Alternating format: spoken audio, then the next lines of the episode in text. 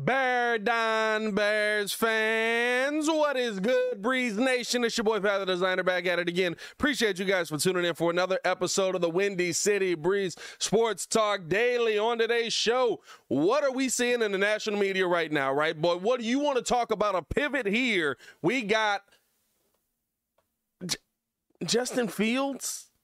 Could he be the MVP?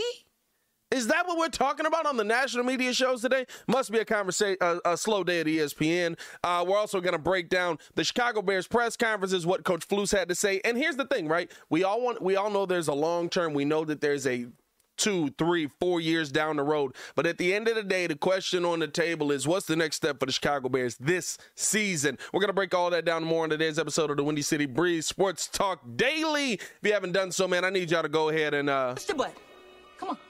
Come on. Push the button.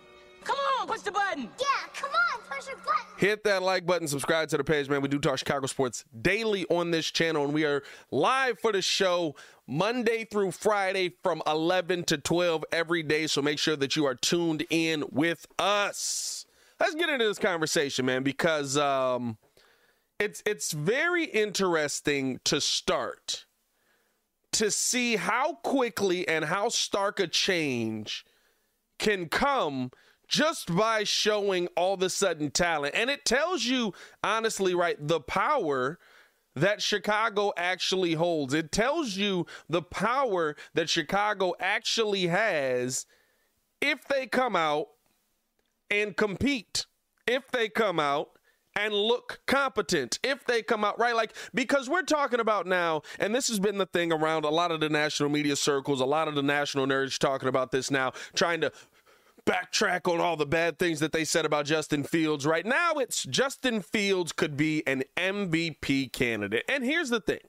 Realistically right now looking at the stats, whether you want to say, oh my God, he is this or he isn't this, he is a passing quarterback or he isn't a passing quarterback, Lamar Jackson won his MVP when a lot of people said that Lamar Jackson was a runner and not a passing quarterback. I think Lamar Jackson has kind of upped his game. So I'm not saying that with the way Justin Fields is playing right now, he couldn't win an MVP. I'm not saying that with the way that Justin Fields uh, uh, is scoring touchdowns, he couldn't win an MVP. And I think a lot of people see a lot of the same things that we're starting to see, right? Because they're focusing in on the Bears a little bit more. They're paying a little bit more attention to the Chicago Bears now, right? Like they're they're seeing now that hey, this kid's not only doing this without help, but without top tier wide receivers, without top tier offensive linemen, without, and he's making a lot of these plays on his own. So I get, right, like all of a sudden the looking at Justin Fields and saying, could he realistically be an MVP? But here's my thing,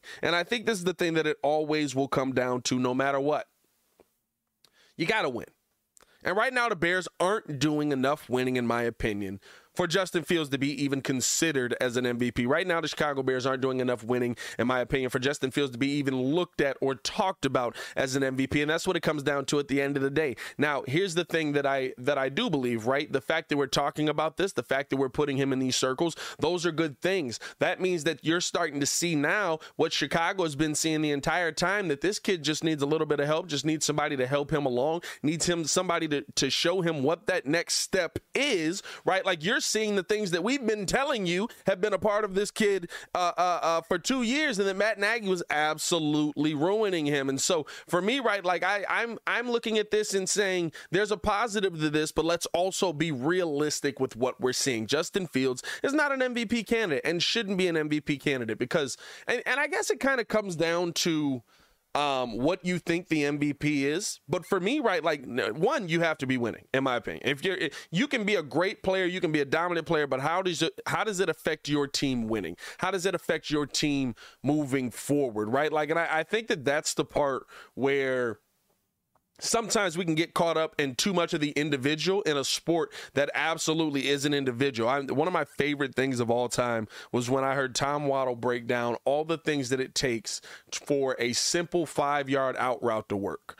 And it's just so many moving pieces. And so, yeah, right. Like, can I say that Justin Fields is doing a lot of these things on his own? And so maybe that's a reason why you do look at him at MVP?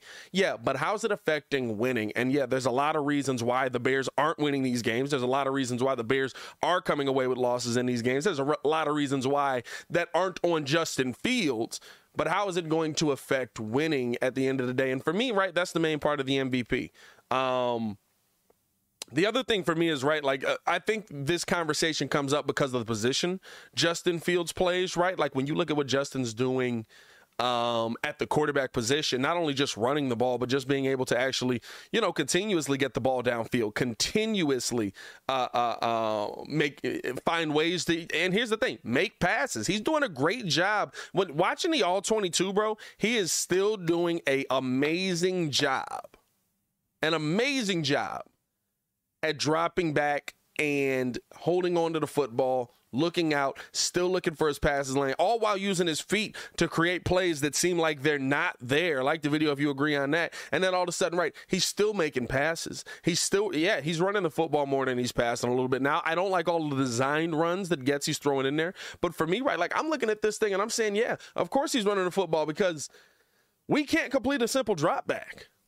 You see Justin Fields dropping back, and then all of a sudden, you know, he's running for his life.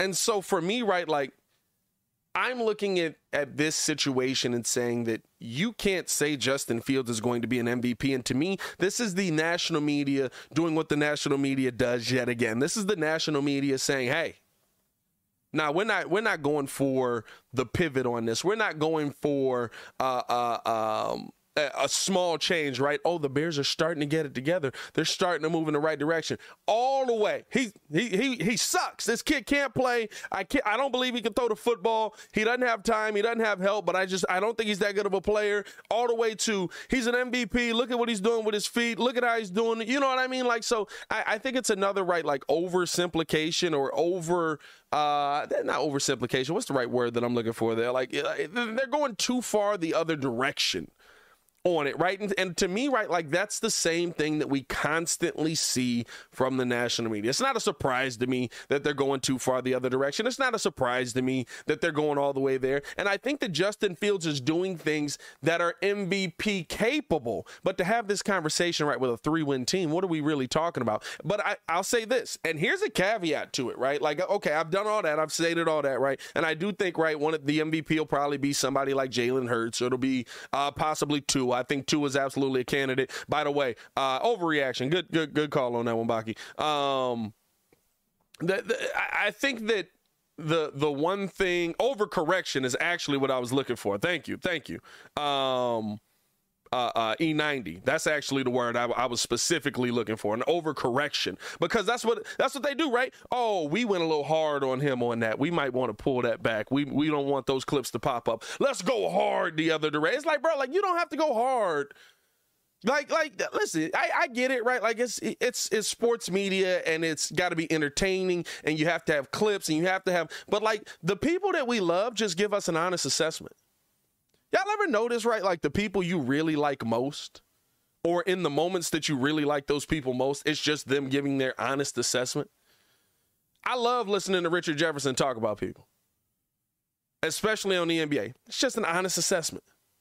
He's not going hard. He's not hot taking. He's not like, let's get, let's get, oh, he's got to be this and you got to. It's just, no, I'm going to just break the game down. I'm going to break it down as I saw it for, what was he, 15, 16 years in the NBA? I'm gonna give you this honest assessment, and that's gonna, and we're gonna move on. Oh, okay, nice. That, that sounds great. Or when Dan Orlovsky like legitimately breaks down tape. I love Dan Orlovsky when he breaks down tape. Cause I know he knows what he's talking about from the quarterback position. I know he knows what he's talking about when he's when he's talking about footwork and and hand placement and you know what I mean. Like uh, th- those are the things that I love to hear. And and but they want to overcorrect. They want to go too far the other direction. But here's the one caveat that I will give to anybody that might be on the Justin Fields could be an MVP candidate. The NFL is not good. As a whole, you're seeing more teams that you thought would be much more competitive not being more competitive. And maybe it's more of a balance, right? But I mean, you've got your Eagles. The Eagles are great. Bills look really good. Chiefs still doing what the Chiefs do, right? And there's some names that as you go up, up, up, up, up, up, the top of the top that look really good. But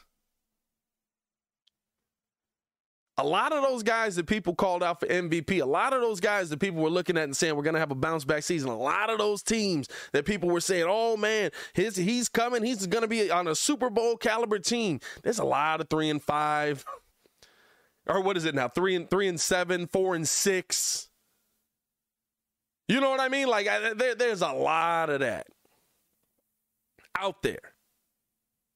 So for me, right, when I'm looking at this team, when I'm looking at this season, when I'm looking at what the Bears are doing, I'm not going to say that by the end of this season we couldn't be having that conversation. I think there would have to be a lot more uh, uh, um, wins that take place throughout the rest of the season. Like for us to start having that conversation, where are we at? We're we're at we're on week ten now. The Bears would have to go.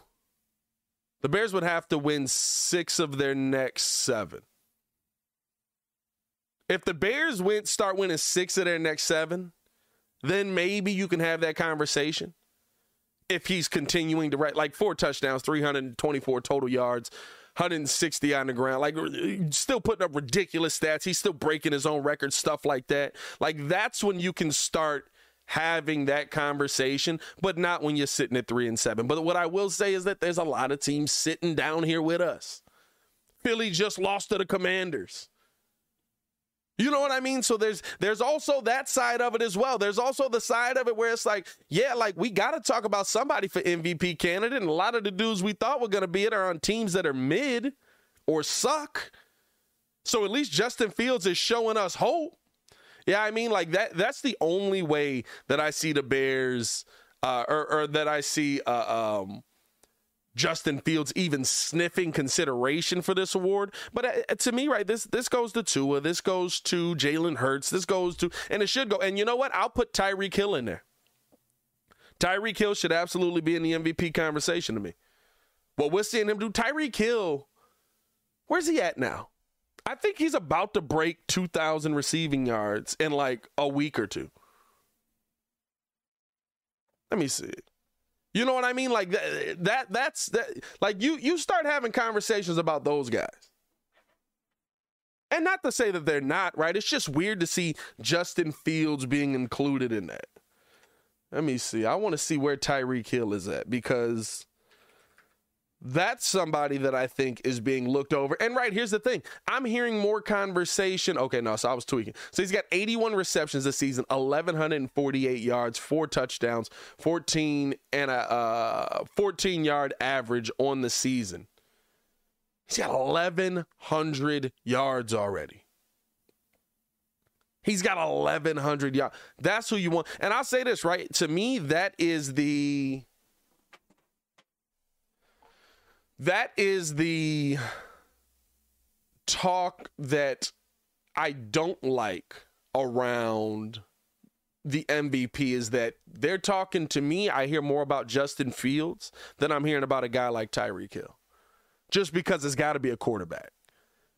Right? Like you, old quarterbacks win the MVP award. That's what it all and I understand, right? It's the most important position on the field. You have to do more mentally. You have to read so much that's happening at once. You have to like there's so much there's so much you have to look at at the quarterback position. But like to talk about Justin Fields on a three and seven team versus talking about Tyreek Hill on uh what are the Dolphins this year? Dolphins are seven and three. That's wild. That's a little bit wild. Like the video if you agree, man. Subscribe to the page. We do talk Chicago sports daily on this channel. It's the only channel talking Chicago sports. How Chicago talk. So make sure that you get in tune with us, man. I do start work next week, so these are probably going to be pre-recorded. But my goal is to record these at about 5 a.m. So that it'll be relevant news for the day, or I'll record it the evening before, and you'll just hear my thoughts on what happened the evening before. And if there's any updates throughout the day, very much like for people that were a part of the channel before, it was a daily show. Um, the the uh if news breaks right i'll record a video from work off of the phone drop that mug. We're gonna have headphones. I'm still gonna have all the equipment i or, or, smaller equipment that i can take with me upgrading a little mobile setup and stuff like that. So there's a lot of stuff that's coming that way. So i appreciate you guys that are rocking with us and tuning in on the show on that side man. Um Here's here's a question that I want to ask the chat. And shout out to everybody in the chat, man. We got Baki in the chat. We got Charles Alvarado in the chat. Charles, what's going on, man? Me and Charles went to high school together. Uh, we got Red Sea Gaming in the chat. What's going on? Baki in the chat, of course. YouTube in the chat. I like that name. R Mart in the chat. Broski Bear in the chat. What's going on, man? Appreciate you guys for tuning in in the chat. Here's the question that I want to ask the chat. And here's the question that I think you have to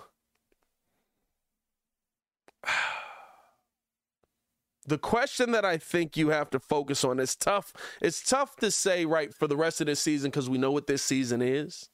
Steve Owen of chat, what's going on? But when you look at where the team is, how the team's been struggling, how the team's been playing, right? Like struggling, but still being successful, right? I think Baki just dropped that gem in here, and I saw that this morning. Uh, Bears, yeah, leading the league in scoring over the last month. So when you see the direction of the team, when you see what's happening on the field, when you're seeing, right, like how we're winning these games and then how we're eventually losing these games, I know the long term is there, right? Draft capital, cash go out and get players in free agency, go out and find the right guys in the draft, stuff like that. But when you look at this season right now, what's the next step this season? Because this season ain't over, right? I don't want this to stop. There's a lot of people that are like, man, Justin Fields has developed, and they they're, they're talking like the season's over tomorrow. We got ten weeks to go, or seven weeks to go, eight weeks technically, because we got a bye week. We got eight weeks to go, right?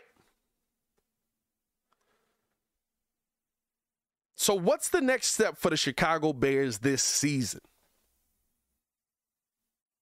What's the next thing that we want to see develop? I've got two things in mind. Of course, you want to see those young pieces, but I'll, I'll tell you this. And maybe it was because we were playing the Lions. But we've seen flashes of Jack Sanborn the entire time. We've seen flashes of Jack Sanborn in preseason, saw it a little bit early on in the season, didn't see him again. Is there something that can be developed there? And it's not just Jack Sanborn, right? But is there something that can be developed defensively with a young core? Did you guys see on the field when they showed the uh, uh, um, like the the the names of the players and stuff like that, and they're breaking down kind of like where they went to college, stuff like that, different things, and showing you the lineup where they're positioned at. How many rookies are on that field? And the funny thing about it to me is, yeah, you can see how many rookies are on the field, but it doesn't talk about how many second year players are on the field as well, right? Like you were talking about Dominique Robinson, Jack Sanborn, Jaylon Johnson, uh, uh, um, Kyler Gordon, um, um, Jaquan Brisker, right? Like so many young players. Is there something that we can find that can be developed the rest of this season.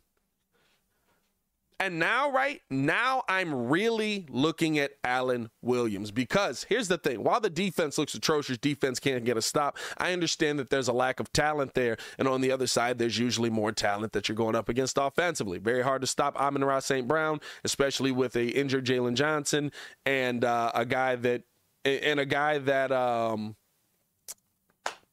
what what was I gonna say? And and a guy that just Amon-Ra St. Brown is ridiculous.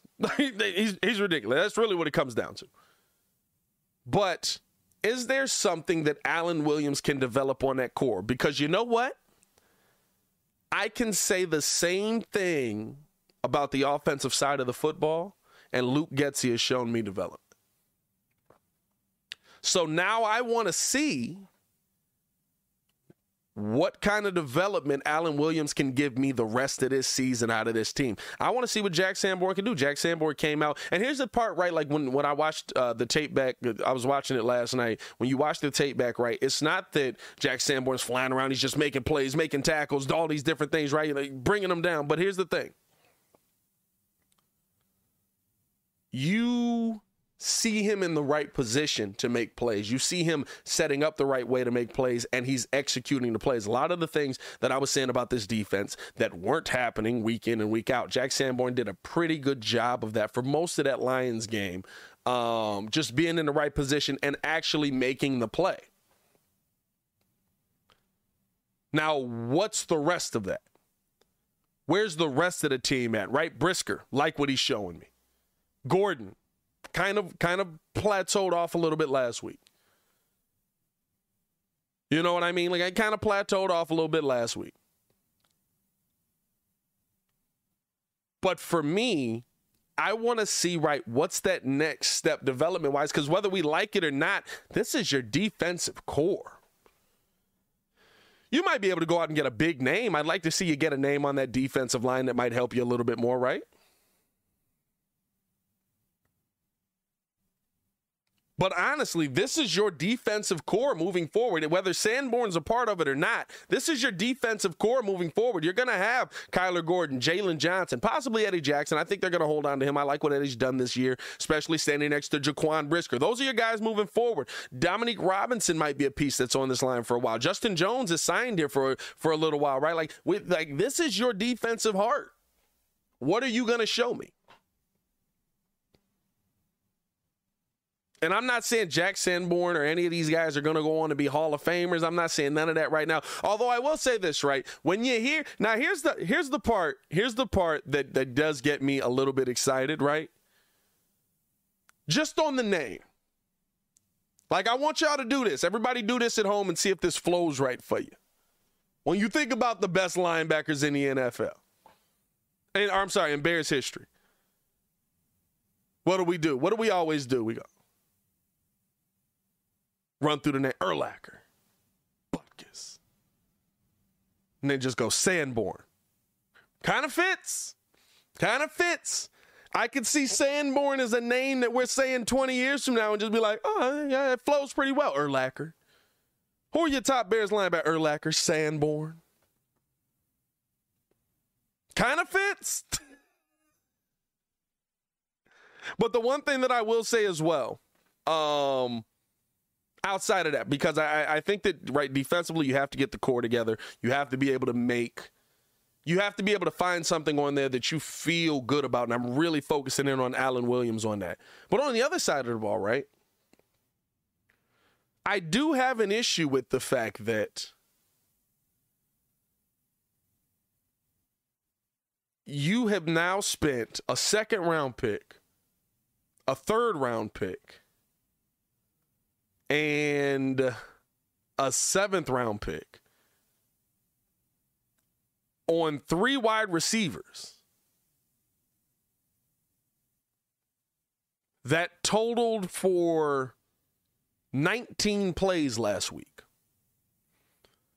And two of those wide receivers, two of those wide receivers weren't a part of any of those 19 plays. N'Keal Harry was a healthy scratch, right? Velus Jones can't find the field anymore. Those are two picks. And right, like N'Keal Harry, seventh round pick or six, was it six, six or seven, six, six round pick, six round pick. not losing my mind. But you just traded now a second round pick and Chase Claypool can't find the field. That's what I want to see for the next the rest of this season. What's the development in the relationship between Justin Fields and Chase Claypool? What's the development in a relationship? Because the one thing that I think that we haven't seen at all this season has been a development between Justin Fields and wide receivers. I know he likes Mooney. We've seen a development in Justin Fields and Cole Kmet. Love that. Love that. Need that. Give me more of that. But this season, we have not seen a development between Justin Fields and outside of that, right, really any of his wide receivers. Flus, what's going on?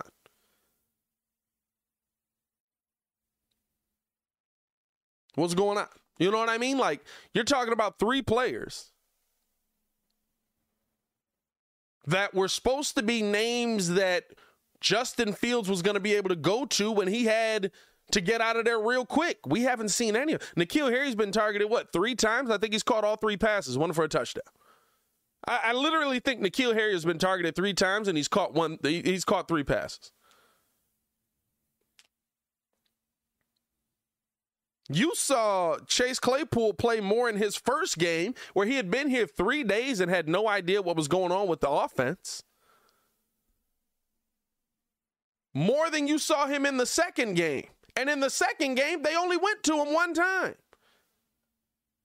So what's going on there, right? Like that. That's that. I'm not going. I'm not going full. Uh, I'm not going full. Uh, uh, uh what's his name? Windhorst on y'all. What's going on over there in, in Chicago practice? But like, I, I, am looking at this and I, I, I, feel like right. We haven't seen a development between Justin and any wide receivers this season. I, I knew the relationship was there with Mooney. I knew that Justin would be able to find Mooney. But there, you knew you had to develop a rapport with somebody else this season, and the guys that it seems like he has developed a little bit of a rapport with, they just can't catch the ball. Pettis is eh, EQ eh. And most of their touches are end arounds, right?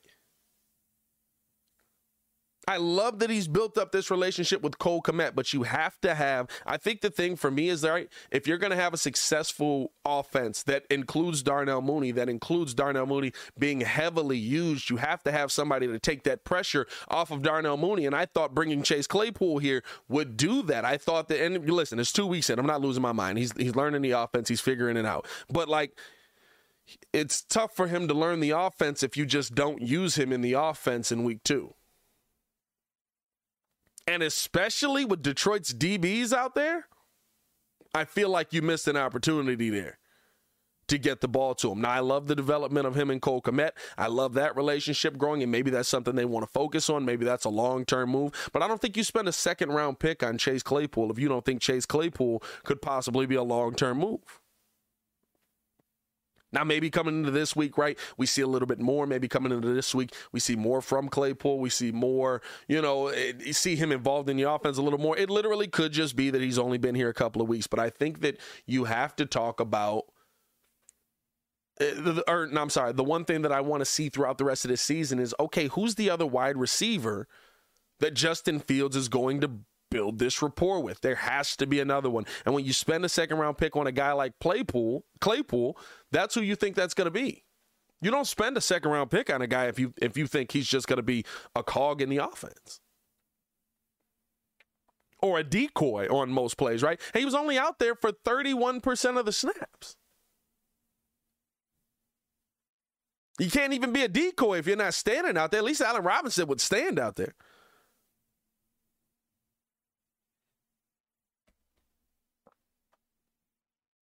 And so I want to figure out, right? Like, and, and I think it's to me, I don't know, maybe it's something they're seeing in practice, maybe it's something that they're seeing, right? Because for me, N'Keal Harry being a healthy scratch is weird to me. And the fact that Getsy really hasn't gotten N'Keal Harry any looks in this offense.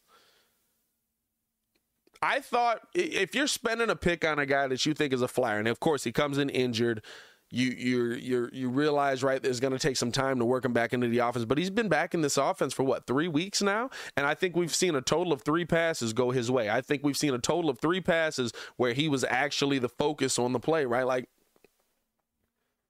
why why are we taking flyers on these guys and we're not trying to see what it's a development season no matter what it's a development season no matter what. I know you're trying to win and stuff like that, but why are we taking flyers on these guys? We're not going to utilize these guys on the field.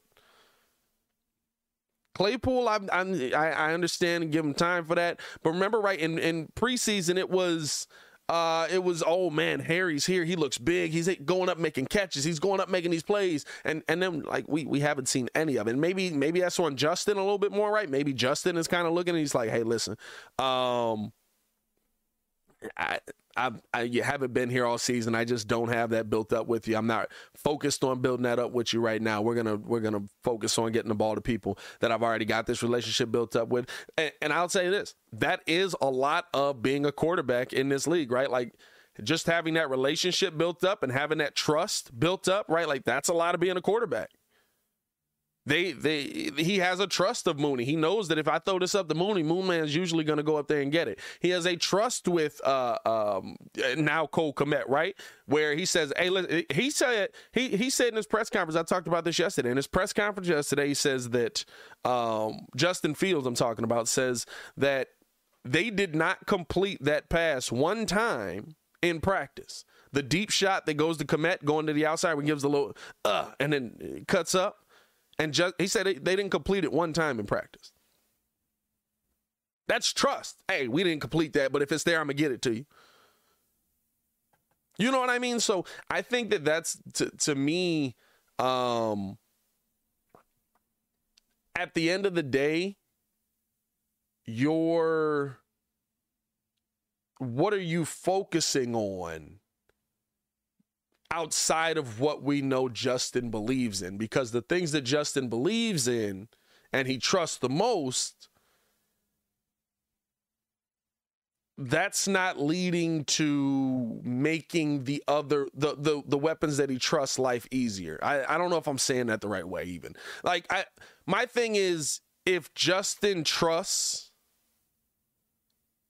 Cole Kmet and Justin trusts Mooney, the defense is going to say, okay, let's take away Cole Kmet, let's take away Mooney. He's got nothing else on this team that he trusts. And so I want to see that trust built up, and it's someone else, right? Like if it's N'Keal Harry, if it's Justin, Fe- or I'm sorry, if it's uh, uh, Chase Claypool, I don't care who it is, right? But there has to be somebody else on the field that you feel like that's a threat. Justin believes in that guy. Because if it's only Kmet and it's only Mooney, that's easy to take away right? Like that's how you get to that last play where Justin Fields is just running for his life, trying to extend the play, trying to find somebody downfield because nobody's coming open, and he also doesn't have time to plant his feet. And again, offensive line plays a lot into uh, uh, uh, that as well, right? Because what is N'Keal Harry? What is Chase Claypool for us, right? Those are the guys you want on your deep routes. Those are the guys, the big bodies you want downfield going up for the 50 50 balls. That's what those guys are to me. And there's probably quite a few plays that just don't have time to develop. I, it's not even probably. There there are quite a few plays that just don't have time to develop with this offensive line. You know what I mean? Like there's so many plays that they just like you see somebody streaking down the field, but he's got it's gonna take two three seconds. Justin Fields is already getting hit underneath. He's trying to just get away. He makes a play. You know what I mean? Like there, there's so much of that happening this season. So I I also understand it from that aspect. But to me, right, like that just means okay, let's work Claypool in on some things maybe in the middle. Let's work him in on some things underneath. Let's work Harry maybe on those deep routes to where now we're focused on Chase, we're focused on Mooney, we're focused on all the way, and N'Keal Harry streaking down the sideline, right? Like I, I think those are the things. And and the the my favorite part about this, and like the video if y'all saw this, bro. First off, if you're in here and you haven't liked the video yet, I need y'all to uh, do me a favor. We got 93 people in here. Go ahead and uh, push the button. Come on, push the button. Come on, push the button. Yeah, come on, push the button. Hit that like button, subscribe to the page. We are going to get into Flus and and, uh, um, and Cole Kmet talking at the podium as well uh, today, but um, the Detroit Lions on a few plays in that game had two spies on Justin Fields. Wilson, you sent the game-winning email at the buzzer, avoiding a 4:55 meeting on everyone's calendar. How did you do it? I got a huge assist from Grammarly, an AI writing partner that helped me make my point. And it works everywhere I write. Summarizing a doc only took one click. When everyone uses Grammarly, everything just makes sense. Go to grammarly.com slash podcast to download it for free. That's grammarly.com slash podcast. Easier said, done. They weren't even worried about covering the field, which is even more to me a reason where I'm like, you got to get this ball out.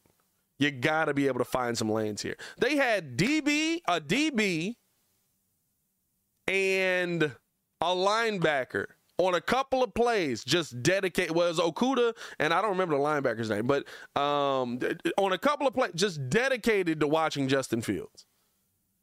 And I was like, bro, they're really just not trying to cover the field. They're just only worried about Justin Fields.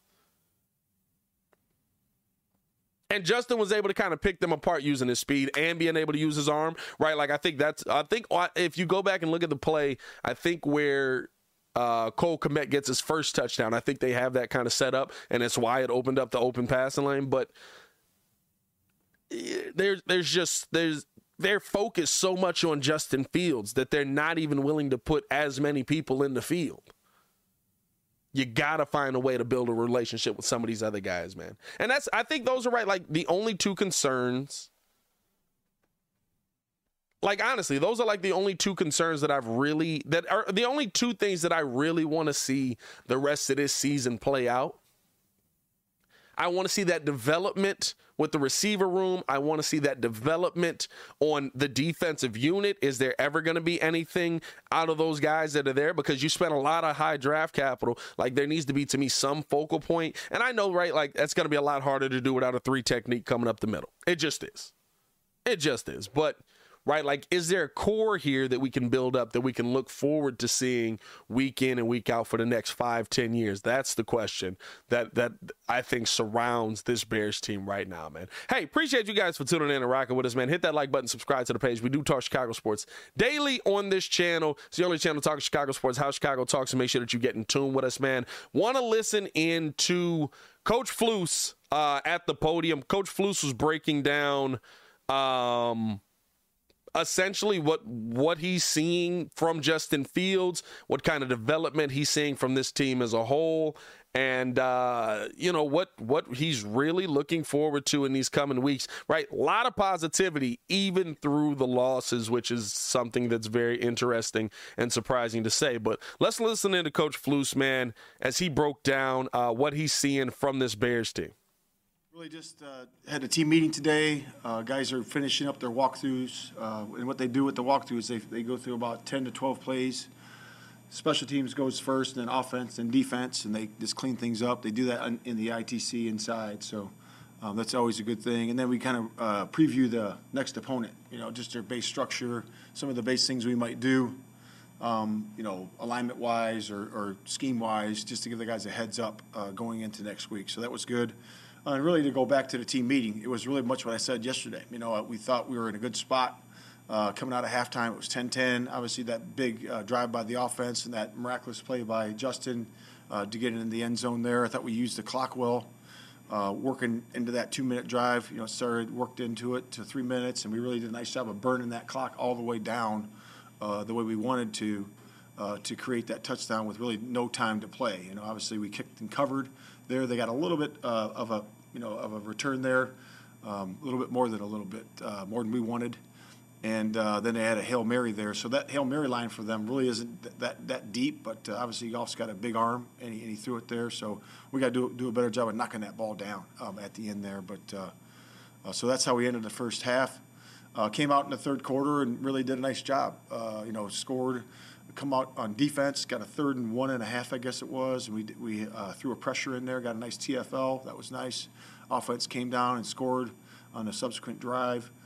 Um, really nice play, nice play design in the red zone uh, with that roll. You know, with the with the, you know, I'm not going to name the name of it, but it's really really nice. And then uh, again, then we had a couple. We had a five and out on defense, which was good. Uh, got them into a third and extra long. Um, and we came back and we threw that shot, midfield shot, the logo shot from the midfield uh, to Cole on that second one. So that's how we got 14 nothing in the third quarter. Really nice. Um, and then the fourth quarter started, and uh, I think we kicked it out of bounds in there in the, in the fourth quarter. Um, so that, that obviously gave the field on the 40. Defense did a nice job responding to that and got out on, I think, in a five and out also again. That was really nice.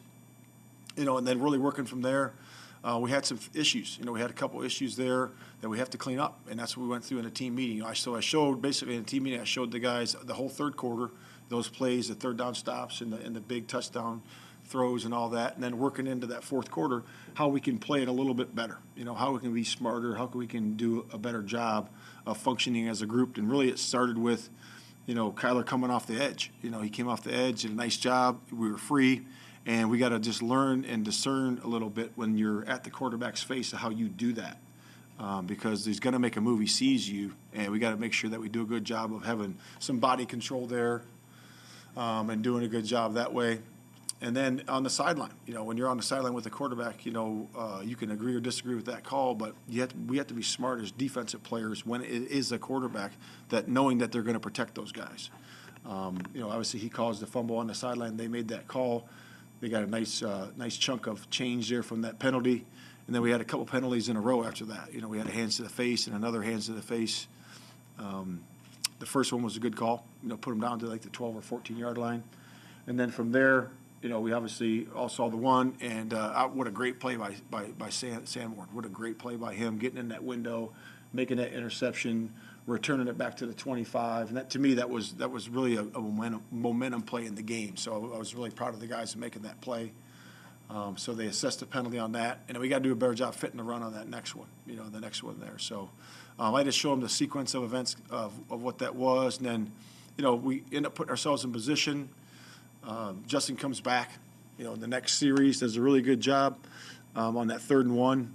Um, obviously, I think I taught him everything there that he needs to know on that play.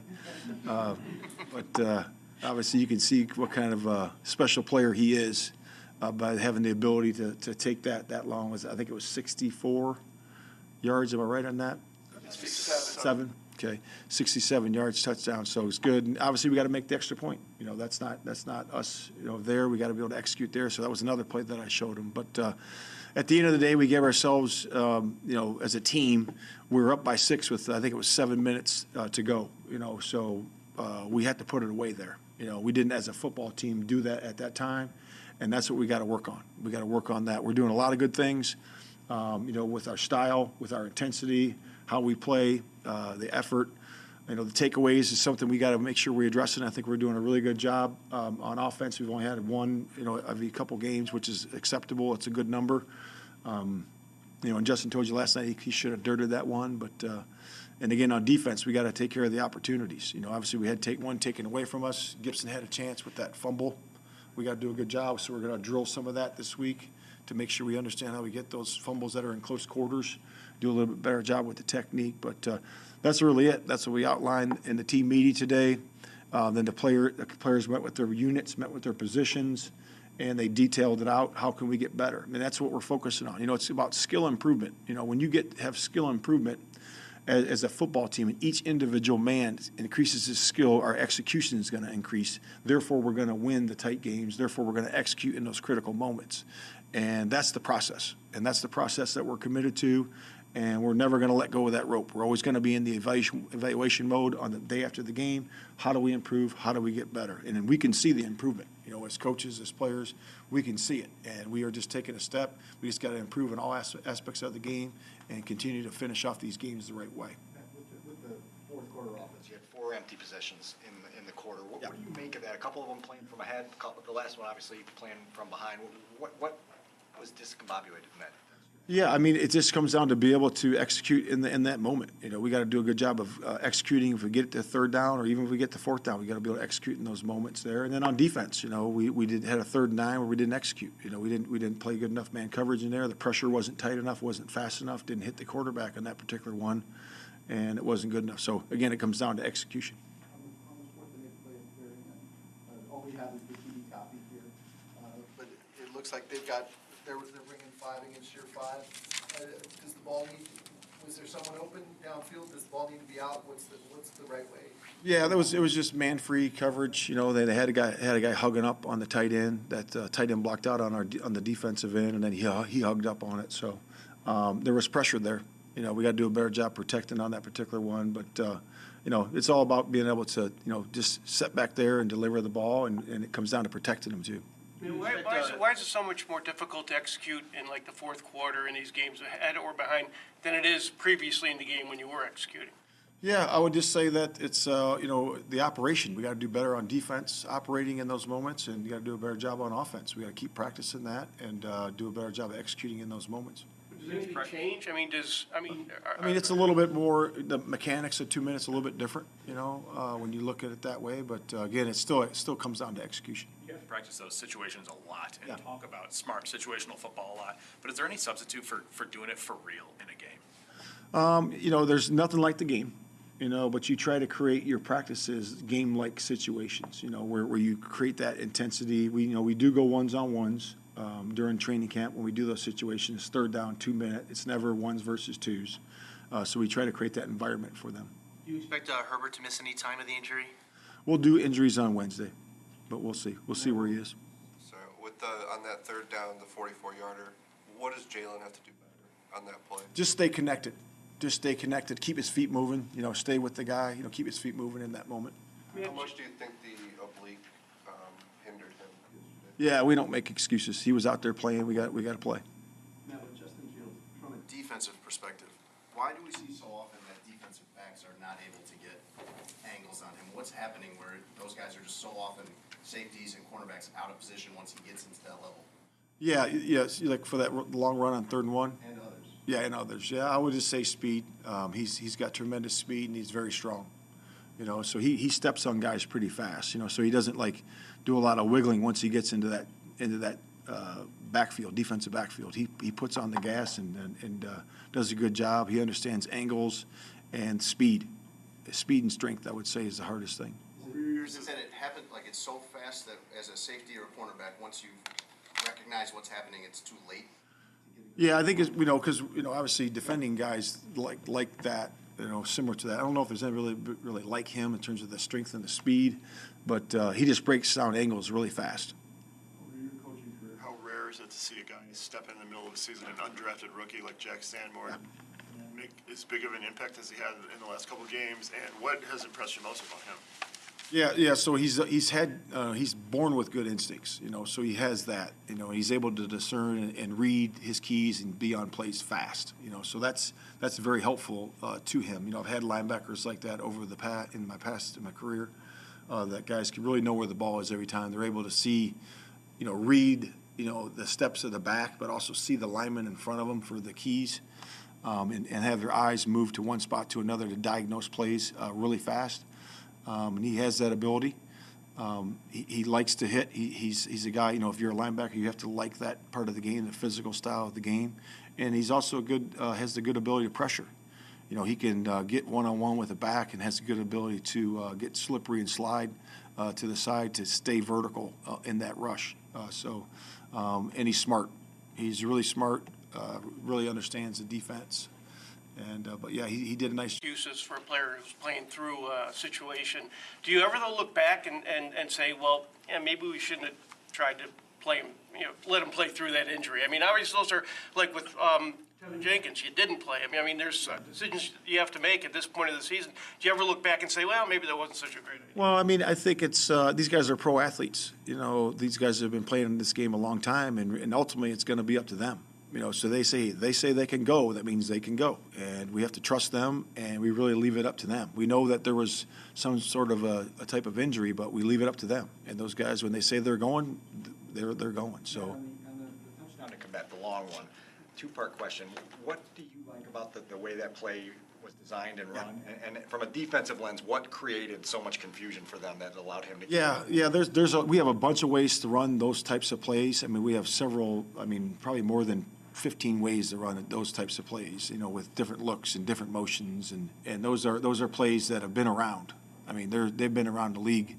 You know, from the Shanahan's, Kubiaks, all the all the all the guys that have designed these plays from the beginning, and they're hard to de- hard to defend because you're you're looking at defending, you know, what you think is going to be a post, you know, a wheel or whatever that might be, and all of a sudden now it's it's running a post corner, come, you know, all the way across the field. You know, that's going to be caught 45 yards on the other side of the numbers. So if you're not tying in uh, different people into that coverage, um, those are very difficult because you know if it is man, for example, I know that they were confused and you know and got sideways on the coverage a little bit, but um, if you're in man, this guy's still running away from you you know, so running away from your leverage point. So you got to do some things in there that you can defense, you know, defensively that can help yourself. You said you were going to expand. You said you were going to expand the package for Chase, and he didn't. Yeah. He kind of took a. The, the snaps dipped a little bit. What was the reason for that? Yeah, I think it was 19 snaps. I think he had two targets uh, on, on the day. But uh, you know, a lot of times it's you know he's the primary and they're covering that. You go to the secondary. You know, so you know we visited. We, Getsy and I visited about that this morning, and that's pretty much what it was. So yeah. Yeah, you meant, Matt, you mentioned uh, some of the penalties. You know, we had the hold on Braxton Jones, the the, the second hands to the face on on Jaylon, and then the, the thing out of bounds. Do you think there needs to be increased accountability for referees when they make these kind of bad calls? Because you know, players make mistakes; they can get fined. Should there be some sort of accountability for referees? Yeah, I mean, I don't think that's my uh, really my uh, question to answer. Um, you know, I, I think that uh, I'm here to coach the team, but I would say this that that you know, there's things in the game that happen. You know, and, and we as players and coaches have to over, overcome adversity. Adversity comes in many ways, as I said yesterday. And you as a football team have to look at each other now and say, okay, that's that. Okay, now let's move forward and let's overcome this adversity through execution. And at the end of the day, guess what? We still, at the end of the day, it was seven minutes. We were leading, and we should, you know, we should have closed the deal, and and we got to get that done. So we got to make sure we're squared away with that. Last one, Pat. When you first interviewed here and when you took a look at the Bears' job and analyzed what was here, having Justin as a potential franchise quarterback, obviously he wasn't there yet. Um, what does that do for the attractiveness of the job and for the ceiling when you're analyzing, well, you know, what do we have here before? Yeah, I mean, I think it's appealing. You know, when you're looking at different types of places to go, you know, you you take spots for that reason. And the number one spot you look at is quarterback, and you study and look at that. And, and I love what I saw, and I'm I'm loving what I'm seeing uh, even more uh, since I've been here for this amount of time. Just what I'm seeing now, you know, the athleticism, the toughness, the grit, you know, the ability to make special plays, and uh, he, he's done that. Oh man, that's Coach Flus. I love Flus, bro. They be asking Flus some dumb questions, and he really be looking at them like they got a third eye, bro. It cracks me up. I mean, bro.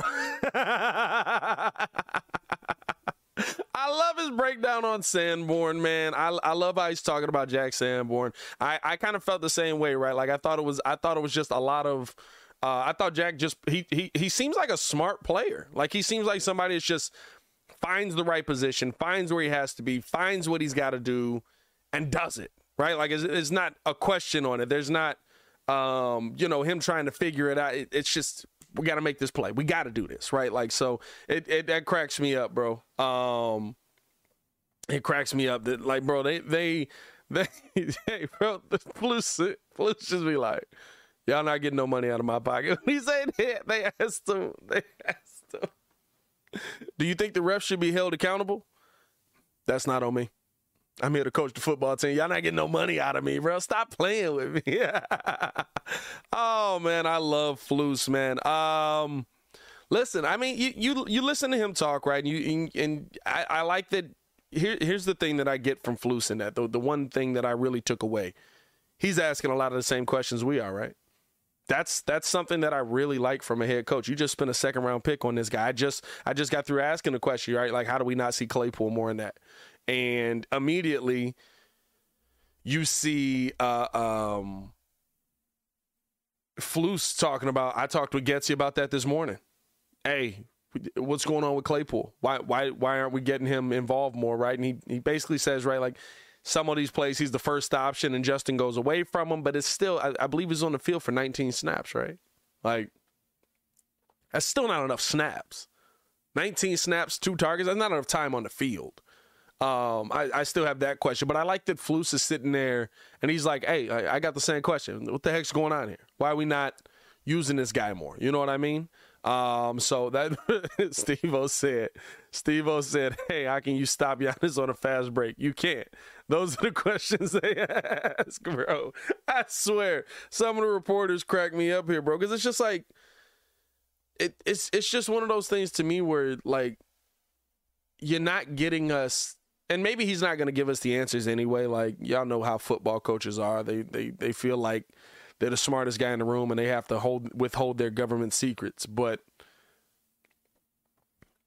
I I I would like to at least know that the questions that we're asking some of these guys out here actually have to do with what's happening outside of just like, hey, we really feel good about Justin. Do you feel good about Justin? Yeah, I, I feel good about Justin. Hey, we Jack Sanborn caught that interception. Do you feel good about Jack Sanborn? Yeah, I, f- I feel good about Jack Sanborn. I just want a little bit more. That's all I'm saying. That's all I'm saying. Um, let's listen in to Jack Sanborn. Speaking of Jack Sanborn, let's listen in on Jack. Jack was talking about kind of uh, you know, growth at the position of what he was seeing out there that first day. So let's listen in on what he had to say um, about just just stepping in and having to make plays right away, man. I mean, he, it, it was not like Jack had an opportunity to get himself figured out. Like they were like, "Hey, you're an undrafted rookie and you haven't played much. Get out there and let's see if we can figure this out for you." And Jack did a really good job for somebody who got their first I mean, what is that? That's that's probably his first. I mean, off of like a short week, right? First full week of practice, first going out there versus a team that essentially no pressure was put up against. I thought Jack Sanborn did a pretty good job. Let's listen in on what he had to say. Jack, even though it was negated, can you walk us through the interception, just kind of how you reacted and what you saw as that play unfolded? Yeah, uh, Nick was man on the back. I mean, uh, back went to his side, and it was kind of something that we were preparing for all week when they, they like to run uh, the angle routes in the red zone, uh, especially to 32. And so, you know, I was there to prov- provide some help for him, and, you know, it kind of played out exactly like we wanted to. Um, don't know if, if Goff saw me and um, was able to make a play on the ball. How have you been settling in the last couple weeks? I imagine the first start probably felt special. What did the second one feel like? felt good. I mean, it feels uh, good any any kind of chance you get, and um, you know, and I think that speaks to the guys that we have on the defense, and you know, especially the guys that we have in the locker room. Is you know, I'm able to feel comfortable and um, you know, be myself, and um, and yeah, I think that speaks to a lot of them. Coach Ebert was talking about your instincts. He's talked about that a couple times. Is that something that you've always had? Did that develop like slowly but surely? Did you re- like when did you first realize that you had the instincts to play that position? Uh, I got I got no idea. I mean, I, I don't know. Um, I've been playing been playing linebacker for a long time, and you know, I think it. You know, Hold uh, on, hold all the ex- bro. What, fam? This is what I'm talking about, dog. What? When did you realize that you had the instincts to play the, that position? What you want to tell you? When he was eight? What are we? What are we talking about? How you going? Here's, here's my question. How you gonna write about that? Like they writing it. Like, what are you gonna write? What does that question do for you? Your article. Jack Sanborn realized when he was six years old that he would one day be a middle linebacker. What what does that do? Ask these mother some relevant questions, bro. Ask this man about the game, bro. What are we what are we doing? What are we doing? These mugs sitting here talking about when did you realize that you had the instinct? Do y'all? Nobody's practicing this. Like when I have a, and I, am gonna get back to the interview. I know this, this is a random rant, but when I have an interview on my show, like I, I practice the questions I want to ask. I don't just write something out like that. I, like I, I sit here and I think and I practice the questions that I want to ask, especially from a kid that's making his second start and played really well. When did you realize you had the instincts to play this position? Sh- shut up, dog. experience I've kind of had and watching guys Jesus play the position. You know, I was fortunate enough to be at Wisconsin and, you know, growing through there, I was able to see kind of how really good linebackers played the position uh, that were ahead of me. And so I think from that uh, kind of introduction to the position, learning it, seeing what they do, um, you know, I give them a lot of credit, and then it's just kind of experience. And um, the more opportunity you have, you you have to grow. Any other positions growing up? Any other positions growing up that you didn't feel that instincts at, like youth football or high school or anything? I mean, youth football, you'll play all the positions you really can. Um, but I think it's totally different. But once I got to high school, no, it was pretty much mainly linebacker. Dog. This man just played a whole game versus the Detroit Lions, and they asked him about. All right.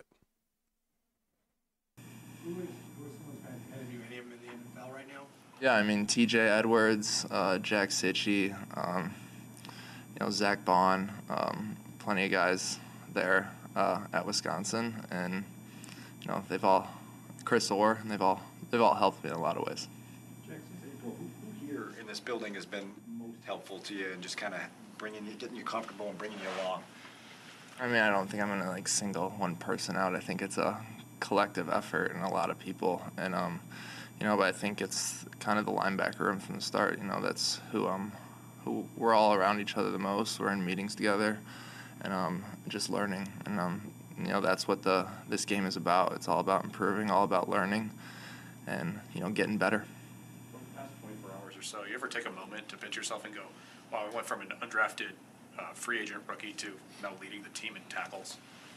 Yeah, I mean, I think I think it's important, and I think it's something that I kind of learned throughout college. Is you know, everyone is very fortunate to be uh, where they are, and I think it's something that you got to do from time to time because uh, everyone's so focused on, you know, getting better, you know, winning the game, and everything that comes, and you know, because it's so challenging, and I think I think taking those that three seconds, five seconds to really kind of breathe, soak in the moment is uh, is something that's important, and um, something that you can take when you look back and be like, man, I, rem- I remember that moment. And, um, you know, it's something that I don't know if a lot of people do, but I think it's something that's sometimes important. But at the same time, it's, you know, you're focused on so much more. Picks obviously don't get a choice of where they're going to get selected, but you had a choice. Why did you pick the and did you have any other opportunities in free agency? Uh, I mean, it kind of happened very quickly uh, once the draft ended, and you know, I, I think just uh, you know, I wanted to be in Chicago. I want to be a part of this team, and I think a lot goes into that. That I don't know if I'm really gonna get into, but um, you know, it was kind of where I wanted to be, and uh, you know, kind of felt comfortable. To that, to that end, Jack, you seem like you're in the right place at the right time. Is there something, or what is it about this defense that just seems to fit you, or do you think it, that, that, that that doesn't matter? Do you, you know, whatever defense you'd be in, you'd be successful? Is there something about this defense, Eberflus's defense, that really allows you to, to be good uh, so quickly? I mean, I, I wouldn't say the system doesn't matter. I mean, I think the system matters a ton, and you know, I don't think it's just me being in the right spot either. I think it's guy. You know, everyone's got a job to do on each play, and uh, Man, I'm sorry I keep stopping this. I got to go back. Did he say the system don't matter? Right spot either. I think it's guy. To be good, uh, I think it, that, that, that, that doesn't matter. You, you know, whatever defense you'd be in. And Jack, you seem like you're in the right place at the right time. Is there something, or what is it about this defense that just seems to fit you, or do you think it, that, that, that, that doesn't matter? Do you, you know, whatever Oh, defense okay. you'd He's be saying, no, do you think be that that doesn't matter, bro? I was, I was about Is there to. something about this defense, the Eberflus's defense, that really uh, allows you to, to be good uh, so quickly? I mean, I, I wouldn't say the system doesn't matter. I mean, I think the system matters a ton, and you know, I don't think it's just me being in the right spot either. I think it's guy. You know, everyone's got a job to do on each play, and uh, I go out there and I try to do my job to the best of my ability. And I also think though that you know sometimes I'm fortunate to be in the situation, but a lot of times you know I I'm not the one that really other players out there kind of put me help put me in that situation. I mean, you look at even the game this past week. Uh, you know, the first sack that I had, if Joe Tom, if Joe doesn't take that back right out to the flat, then you know that's going to be an easy score. And uh, you know he was able to get through guys, pick him up, and then you know I was I got to reap the rewards of it. But you know there's so much that goes on in each play that uh, one person can benefit on, but there's a lot to it.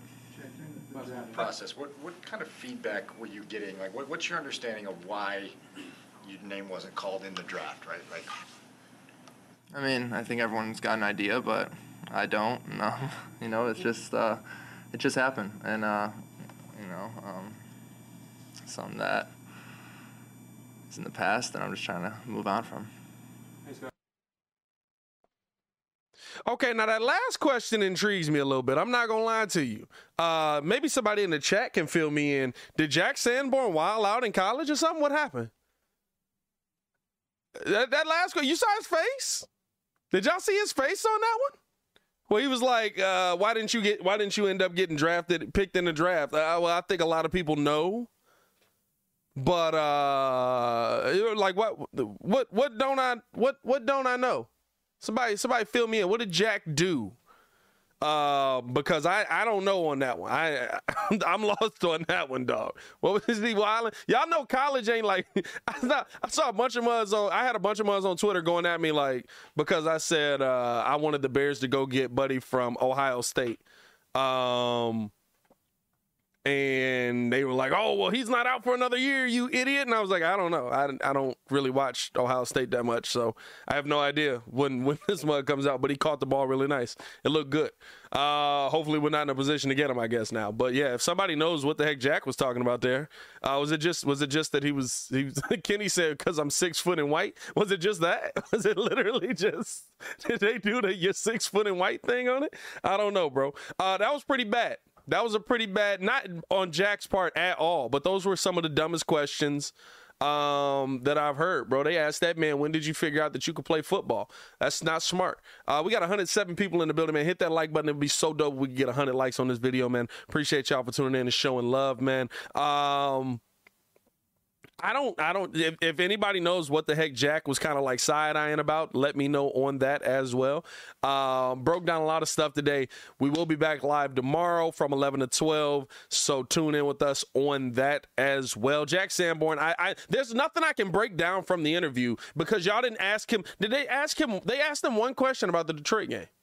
They asked him one question about the Detroit game. This man got a sack almost got an interception, a, a, a, couple tip pass. Like they asked him one question about the Detroit game. I can't even break nothing down from the interview, bro.